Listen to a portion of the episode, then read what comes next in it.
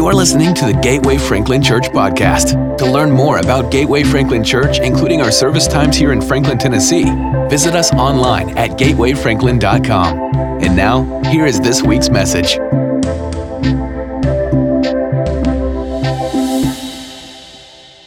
So, this morning, um, just so I can confuse everybody that will walk in late, I'm preaching now. Um, I'm preaching now, and our worship today, at least worship in the manner in which we most recognize it in, in, in Western culture in terms of singing, will be our response to the message today. All right, so the, so the psalm today is Psalm 100, uh, the kind of a quintessential worship psalm. So I thought it would be a good idea to teach on it um, before we actually responded to it. Make sense? Um, when Annie was born, my parents still lived in New Jersey. Um, and they only got to see Annie a couple times a year. Once we tried to get there for Christmas, or uh, my dad just never left the business. He really couldn't leave very often. Um, so they didn't get to see her a whole, whole, whole, lot. But then my parents moved to Summerville, South Carolina, which is right outside of Charleston, when Annie was two. And so that meant there was, uh, we were living in Atlanta. Um, I just assume everybody knows that, and I know you don't know that. Um, we were living in Atlanta, so we got to see them more often. So when my mom would show up, or when, or when we would show up in Summerville, my mom would take Annie's hands and they would dance around in circles. And my mom would, would coach her in singing, We're so happy to be together. We're so happy to be together. And I remember seeing that happen time and time again. And my mom called that their happy dance. That was their happy dance. Um, Psalm 100, I think, is David's happy dance. Right? He, he is, we're so happy to be together. We're so happy to be together and he coaches us through, the, through this psalm in a manner that we could actually kind of have that kind of demeanor and that kind of perspective that when we have an opportunity to worship that it's our happy dance. Here is um, here's psalm 100 shout for joy to the lord all the earth. Worship the lord with gladness. Come before him with joyful songs. Know that the lord is god it is He who made us, and we are His. We are His people, the sheep of His pasture. Enter His gates with thanksgiving and His courts with praise. Give thanks to Him and praise His name, for the Lord is good, and His love endures forever, and His faithfulness continues through all generations. Can you say amen to that? Amen, amen to that. Lord is good. He is good, and His love endures forever. So it's just like me then to take something that's so heart rich and so um, uh, joyful, and, and let me break it down analytically to you. The, the psalm has some structure to it, and, and you know, I, I, the structure tells me where everything's coming from. And, I, and because worship will be our response today, I want to build the same kind of structure for you of what David walks through. All right, so there's three worship movements and those three worship movements is prompted by one divine understanding. And then after that divine understanding, it moves to three more worship movements and a final divine understanding. All right? So, um, the divine understandings, the acknowledgments, the things that David knows and then engages God with, are what prompts how he worships. Make sense? All right, so here's the first divine understanding. It comes in verse 3. He says, Know that the Lord is God. It is He who made us, and we are His. We are His people, the sheep of His pasture. He is, he is introducing us and inviting us into an intimate relationship with God and helping us recognize that we have a shared identity with God. All right? There's an intimacy that we can have with God and we have a shared identity with God. So, a couple weeks ago, I introduced you to the Hebrew word yada, right? I made sure there was nobody that spoke Hebrew so you, can, so you could question me on my pronunciation of the word. And it is an intimate uh, ability, a comprehensive understanding, right? So, we can know people in a lot of different ways, right? You can know someone from a distance, you can know someone's resume, you can know someone's LinkedIn profile, right? You can know someone's reputation. You can know someone by some kind of mutual um, uh, co- uh, uh, uh person. Um, but to know in this capacity, in this Hebrew word, is to have an intimate, comprehensive understanding and, and relationship with someone. And this is how David starts off this. Well, it doesn't how it starts off song. This is his understanding of what prompts how he starts off the song that you can know. Um, the word for, that they use for Lord here is, is the Hebrew, Hebrew word Yahweh. Yahweh is the most personal name that there is of God. It was so sacred and considered so sacred by all the scribes that they would literally, as they would be copying the Old Testament, when they came to the word Yahweh, they would stop, they would go wash their hands, they would come back, they would write the four letters with the, with the vowel points. And then they would go wash their hands again and they would continue on with the scroll. That's, they wouldn't even say the word. It ends up we get the word Jehovah because of the, the not wanting to say the word Yahweh because it was so, it was so personal, it was so holy, it was, it was such a powerful word. And here David is telling us this this is how we can know God. When Moses at the burning bush asks, Who, who am I going to tell? Or when I, when, when I go to the Israelites and tell them that someone spoke to me and that I'm supposed to lead them out of here, I'm going to need to tell them who you are. Can you tell me who you are so that I can tell them who you are? This is the word, this is the name God gives himself Yahweh. Um, it is the ability to know God um, as a relational God, as a present God, as an unchanging God, as a wholly other God. Now, don't run past this one. Wholly other God. We have a tendency to treat God or to make God in our own image, but better than us, right? We, we, we think about God being the perfect like the perfect version of us or the perfect version of a man or a woman. He's the perfect version, and that's not who God is. God is not the perfect version of us, He is wholly other than us. That's why He says, You can't know my ways. My ways are so far beyond your ways. He's not saying that they're so much better, they're just so different that there's no way to know what they are unless He reveals them to us. He is wholly other. We've never been in the presence of anyone like God. He keeps his covenant. He's a covenant keeping God. I'll say this later on, but it bears, bears kind of introduction now. A contract is something two equal parties enter into with specific requirements that both have to keep in order for the contract to be valid right? Each of us probably in here have had some kind of contract, even if it's just with your streaming provider. There's a contract. Once someone drops, you don't pay your bill. Once someone doesn't provide the service, contract's null and void. That is not a covenant. A covenant is self determined. God Himself provides the covenant. It's all based out of Him. It's something that's expressed and giving to us. He is a covenantal God. All of what's to be withheld or upheld in this covenant, He has established Himself. Our response to the covenant isn't trying to somehow um, comply to the requirements of this covenant. It is in response to what we received in the covenant.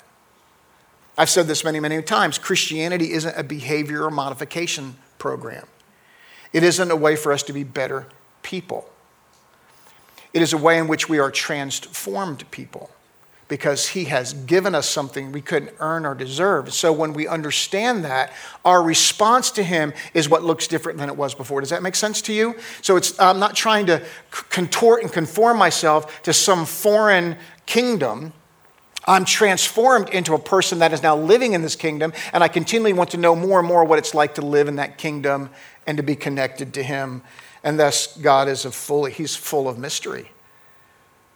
I also have said this many, many times I wouldn't want to worship a God I could understand. If I could wrap my brain around Him, He's too small.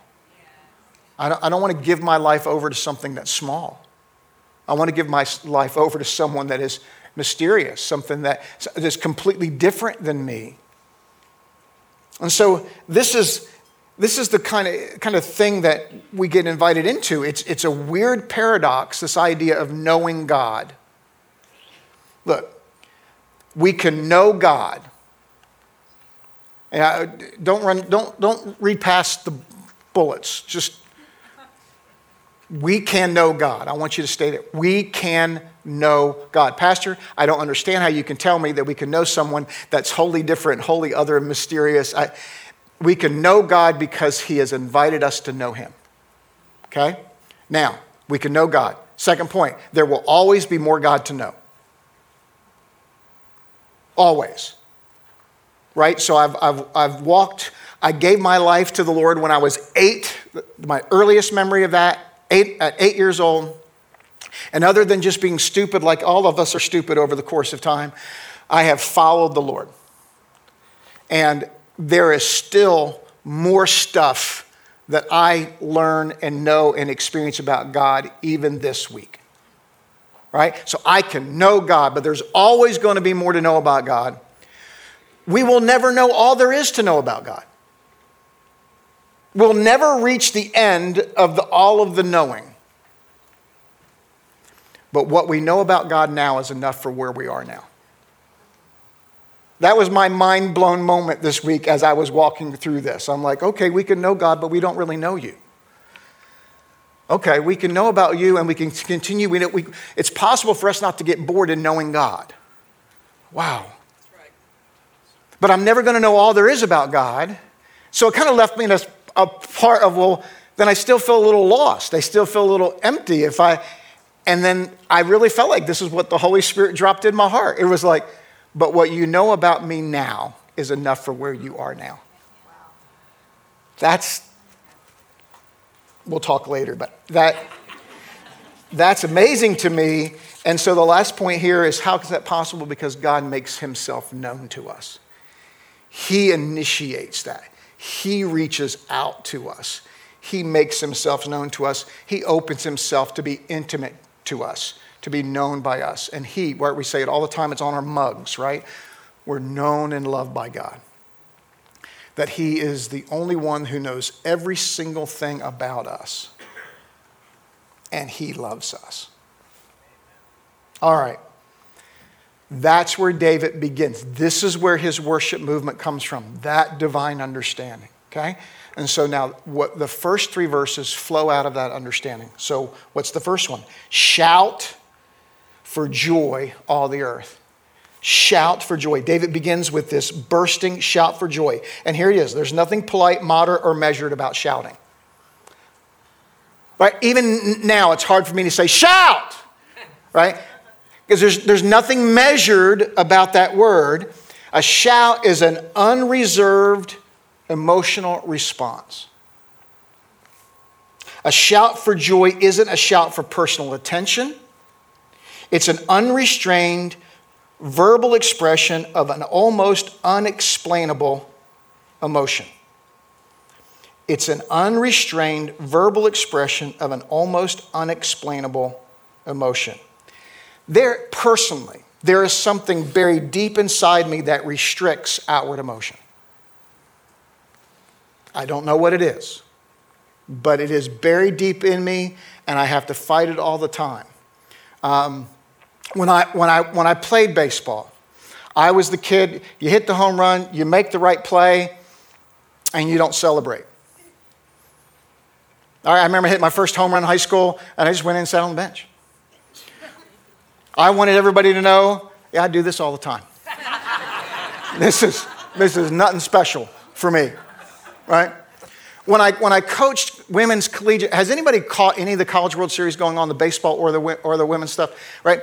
Women's fast pitch softball is the most fun sport to to watch on TV. I know we have some fast pitch players in here, some girls playing high school and stuff. It's so much fun. It's like ball game on the field, party in the dugout. I mean, it is. It is just nuts. The chants, the dances, the you know, it's just crazy. And so when I coached at Lee University, I spent a whole first season trying to get those girls to stop doing that. Stop it. I told them all that, stop it. Would you act like you've been here before? Just stop it, stop it. And they didn't. So by my second and third year, I just enjoyed it with them because they were having a whole lot more fun than I was. You know, the, the bat flips and all that stuff. But there's something in me personally that holds that stuff in. Is there anybody else like me? That, that this whole anybody going like you don't even want to raise your hand, right? You don't even want to. You don't even want to. I mean, it's just it's it's stuck in there. I don't know why it gets stuck in there, but it gets stuck in there. And David begins by just blowing up out of water. He, David was used to worshiping in this manner. The, the, and I wouldn't just say that this was David's personality. I'll get to personality here in a minute. Um, when, when David brings back, there's a story in the Old Testament where David brings back the Ark of the Covenant that had been captured. It had been captured, it had been returned to Israel, and it had been kept at someone's home. And it was time for it to come back to Jerusalem. And David orchestrates this massive worship event to get the ark back. And when it enters the city, man, he is a dancing machine. He is just all over the map in his expression of joy that the Ark of the Covenant, the physical representation Israel would have had of God, was now back with them, and he could not contain his joy. And it just embarrassed his wife. Gentlemen, have you ever embarrassed your wife? I mean, like in a good way, right? He embarrassed his wife. And his wife calls him on the carpet for it, and he would have none of it. You have not witnessed undignified. I, I, I can do better than this. What I just did, you keep watching. I can do, I can do better with this. It was, David was used to giving room for a joyful expression, something unrestrained that he would let out because he had got to be in the presence of God. Psalm 100 is one of the considered psalms of like the quintessential worship psalm. And David is giving us a window into his heart. I'm not just a warrior, I'm not just a king, I'm a worshiper. And I can worship with the best of them. So shout, shout to the Lord early in Gateway's life. So, Gateway has always attracted um, a group of people. I mean, from our first time in the school, we would attract people that um, had either not ever been in church before um, or had been in church and it, it didn't work for them, or, or they had come out of a very liturgical uh, environment, uh, be it Lutheran, um, Catholic, Methodist, Presbyterian. They came out of that. And so, so our, our, our worship, our worship was always a little subdued because I wanted to create a place where we, we, we helped people engage God in worship, not gave everyone scores on how they, how they worshiped. Make sense? And um, but it was interesting in our early days, all of our worship leaders were spirit filled, came out of spirit filled churches with a congregation that didn't know much about the Holy Spirit. And so I would have to continually coach our worship leaders when they would say, Well, people aren't worshiping. I said, No, they're, what do you mean they're not worshiping? You see how many people are crying? The expression of what you recognize as worship isn't happening, so you are defining no one worshiping based on your definition of that expression. We're here to help people understand what it means to be in the presence of God and to allow some of that stuff to kind of stir up in them. But in one of those days, there was a family started coming. Levi, I saw Levi. Levi, look at me. And your mama and your family walked in. And they walked into Moore Elementary School. And his mom let out a shout in one service. And I mean, it like the whole thing almost stopped, right? It was like, it was like the train was coming off the tracks.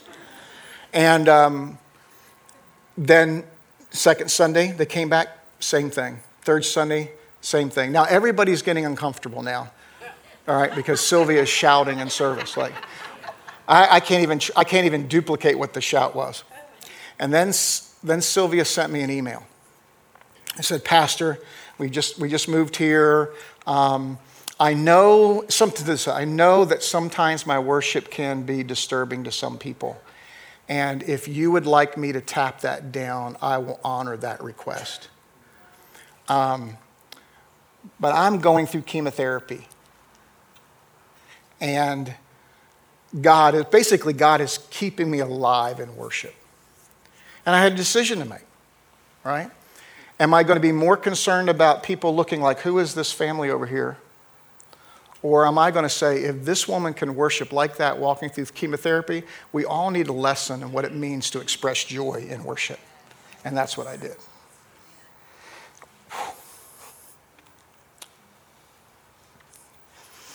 I'm not sure how many years ago now it's been as we lost Sylvia.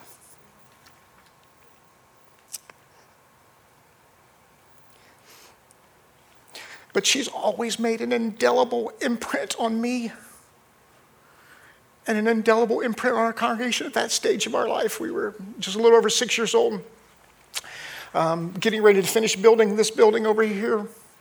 And uh, just, it was a cement in my heart that we would always be a place for people to explore what it means to be exuberant in worship and what it means to actually let some of that stuff that's buried deep inside of our own personalities permission to come out.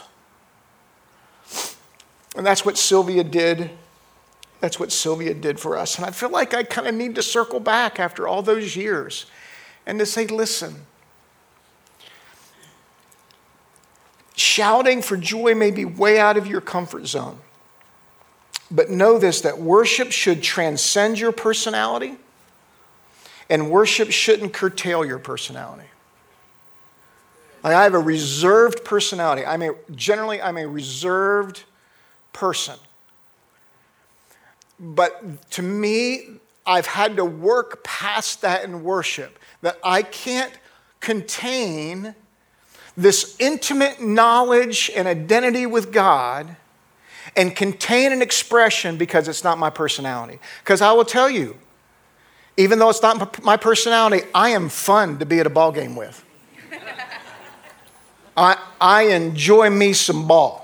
And I will, whether it's just me and Gina in the house watching Georgia football, I mean, I am going to express something. I've showed up at ball games for some of your kids, and I want to bring signs, and I embarrass them, and I will not leave that game until I have some interaction with them. I go to the dugout, I go to the team meeting, I will make sure they know I'm there. So, why do then I come back into a worship setting and then I default to this, this personality that I, ha- that I truly do have? I do. I, re- I have to force myself to allow myself to do something that I really want to do, but my, my personality kind of holds me back. Does that make sense? I'm not saying that I'm trying to be someone I'm not. I'm saying that I'm trying to not make my personality dictate how I, how I worship. And so, so I've wanted this to be a place that someone could worship in their seat. And that someone not look at someone worshiping their seat saying they're not worshiping. Because in that moment of their life, there needs, they might need some solemn time there by themselves before the Lord. So to stop this idea of someone saying, well, they're not worshiping. And the same thing that you can be the most reserved person, like solemn in your seat, but someone let out a shout and you wouldn't go, well, they're just trying to get attention to themselves. Right? Believe me, listen, this is my responsibility. As shepherd, my responsibility is to try to figure out who's distracting and who's worshiping. Okay? But I think it was Charles Wesley that said, we shouldn't be afraid of too much emotion in church.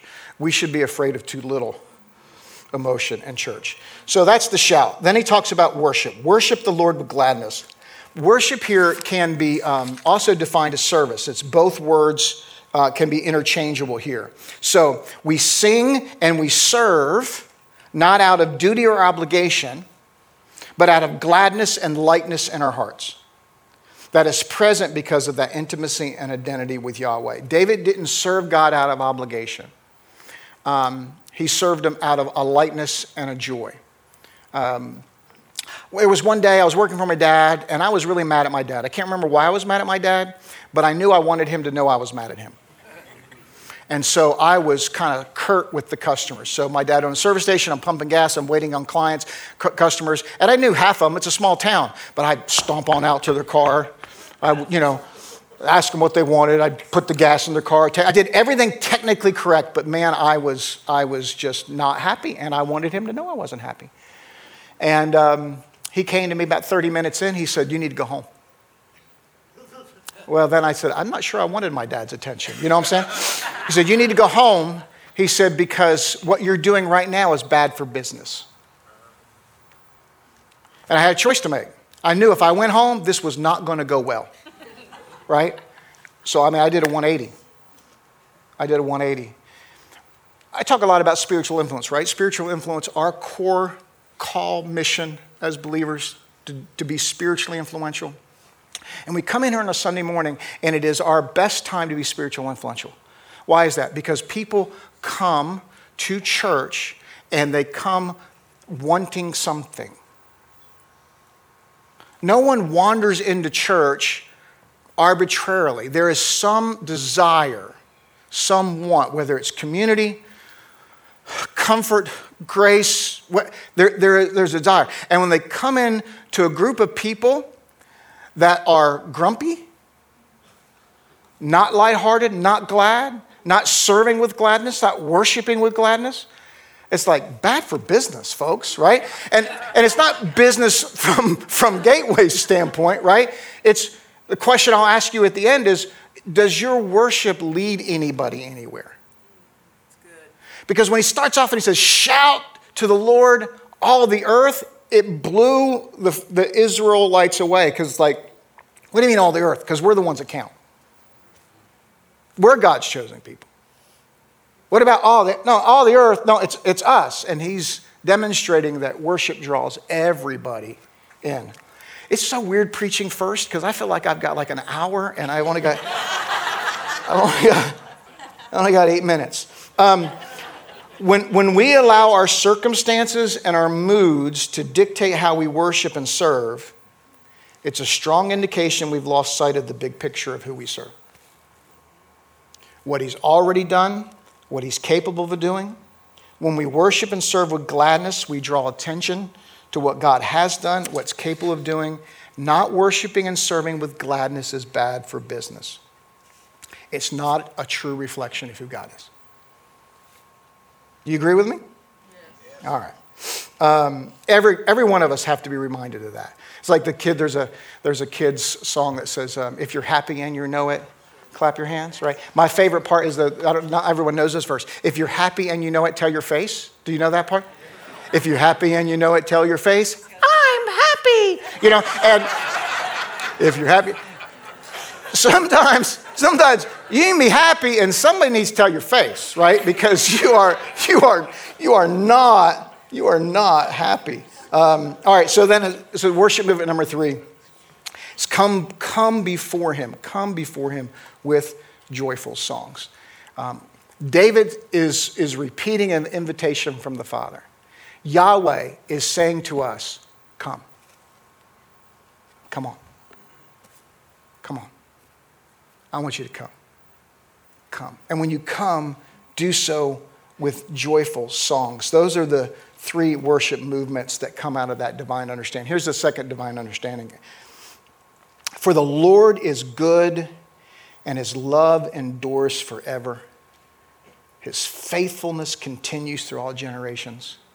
So we have the Hebrew Yada on the front end to know. Here we have the Hebrew Hesed.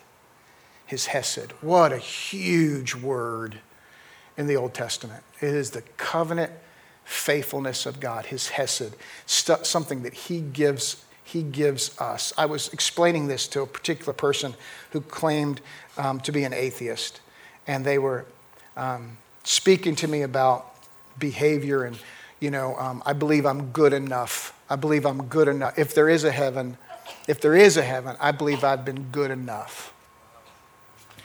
And my response was, was good enough compared to what? I mean, we all believe we're good enough, right? But good enough to what? We have a, we have a, a tendency to compare our best day against someone else's worst day to measure whether we're good enough. And I said, Well, who gets to determine if it's good enough? He said, Well, I guess God gets to determine what's good enough. I said, So you live your life just, maybe it's just you don't know, it's a coin flip of whether or not you've been good enough? I mean, that, that's, that's the Muslim faith. It's a, it's a coin flip whether or not all my good has outweighed my, my bad. I said, Actually, heaven has nothing to do with me being good enough or bad enough. And he was shocked. So it has nothing to do with you being good enough? No, not a thing. It has everything to do with God being good enough. It's God's Hesed. All of my reactions are a reflection of what I've received from Him. And if, if my behavior doesn't change, if I'm not transformed in who I am, it is a clear indication that something isn't working between me and Him. I'm not understanding who He is. I'm not going to live the way I lived the same way after Him that I lived before Him there's, there's a change that happens. And then, yes, I still do stupid stuff like you do stupid stuff. But that stupid stuff isn't a turn my back, walk away from God. It's a moment where I'm human and I'm stupid and I'm selfish. Um, and in those cases, and that guilt comes on, it is a condemnation in the sense that it is a conviction. Then I repent and I turn around and say, Oh, God, what was I thinking? That's, that's repentance. Now, shame is what the enemy does to keep us away from coming back to the Father in repentance. Okay? Uh, conviction is him saying, slapping us on the hand, saying, What are you thinking? You are actually walking away from me here. This, is, this doesn't work out well. Come on, come on back. This is where this stuff works. Right? So, his goodness and his love endures forever. His faithfulness throughout all generations. So, with that divine understanding, David ends with come on up, team, enter his gates with thanksgiving and his courts with praise, and give thanks to him and praise his name. They would have heard this, they would have heard this through the, the temple eyes, they would have heard it through the palace eyes, they would have heard, they would have heard the king of the nation say, enter. And thanksgiving becomes a posture of our heart. It gets us in the door. Um, anybody have a habit of prayer uh, or even coming in on a Sunday in worship and it's all about you? Anybody other than me? Anybody other? I'll let you off the hook there. Anybody other than me? And you can tell that because I like writing my prayers in my journal. I write prayers almost better than I speak prayers. When I speak prayers, they're all over the map. When I write my prayers, I'm kind of more dialed in. It gives me also a chance to come back, right, and see what God has done. And I can tell where my head is based on the first line I write in my journal, my prayer. Is my head around who I get to come to in that moment? Or is my head around, I feel like I am under a boulder at the moment? Right? Now you say, well, Pastor, does God not want to talk to us like that? No, of course he does. But when we're following this David formula here in, in Psalm 100, he said, Man, I want to I wanna enter the gate. I want to I wanna leave. The reason why we have worship music in the parking lot is because I wanted to try to set the stage when you got out of your car after you finished your last fight with your kid. That before you hit those doors, you began hearing worship so that there can be a retuning of what are we actually walking into. A thanksgiving to all he's done for us. Even though you might feel like he's not doing anything in the moment, if he's done nothing other than the cross, he has done more than enough. And so I get in the door with thanksgiving, but boy, I go deeper when I praise this kind of this expression where I allow some of this stuff to, to stir me up a little bit that I actually will show maybe some emotion before the Father. Look, emotion, right? Tears, hands raised, kneeled in the altar, receiving communion, walking around the back. That there, I can, I can enter, I can enter with a thank, oh, thank you, Father. I, you know where I am today, but I'm, I'm thanking you for who you are. I'm thanking you for the opportunity I get to come in with people who share the same identity. We are sheep of your pasture. We are yours. We have an identity. You call us your children. Thank you.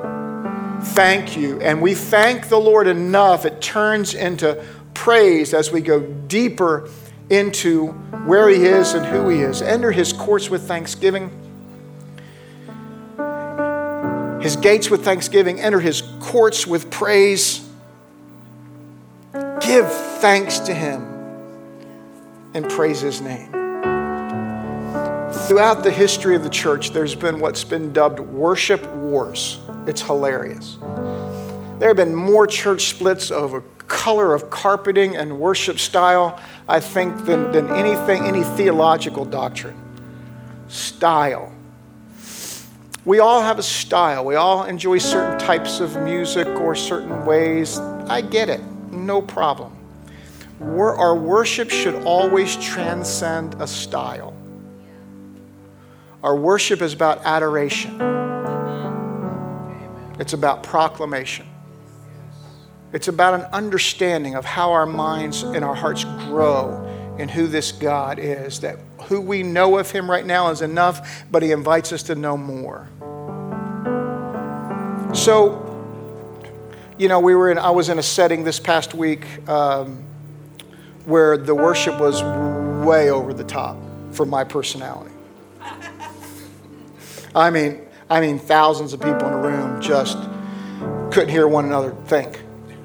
Really, I mean, I was like, I walked outside once going, I, I got to get my head straight, you know. And I was like, dude, you're preaching on worship in like five days. So I know, I know what my sweet spot is. You know what I'm saying? I mean, I know what that sweet spot is uh, for me. Um, you like, you might not, you might like a different kind of preaching.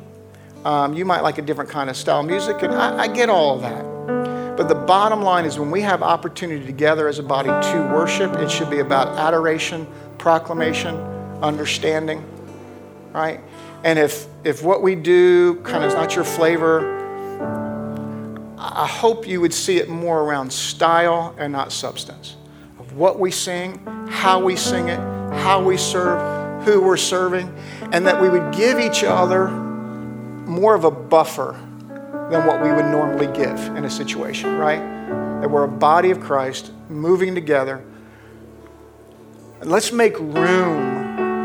Let's make room for different expressions. And I'm not saying we don't. It just happens to be we're the summer in the Psalms, and it's Psalm 100. And I feel like it's time to kind of give your permission again to let to let some of that out. Um, here's three questions, and we're gonna then we're gonna worship. Question number one. Does your worship express the joy of being in God's presence and being one of His children? Does your worship express the joy of being in God's presence and being one of His children? Two, is your joy circumstance dependent or is it God connected dependent?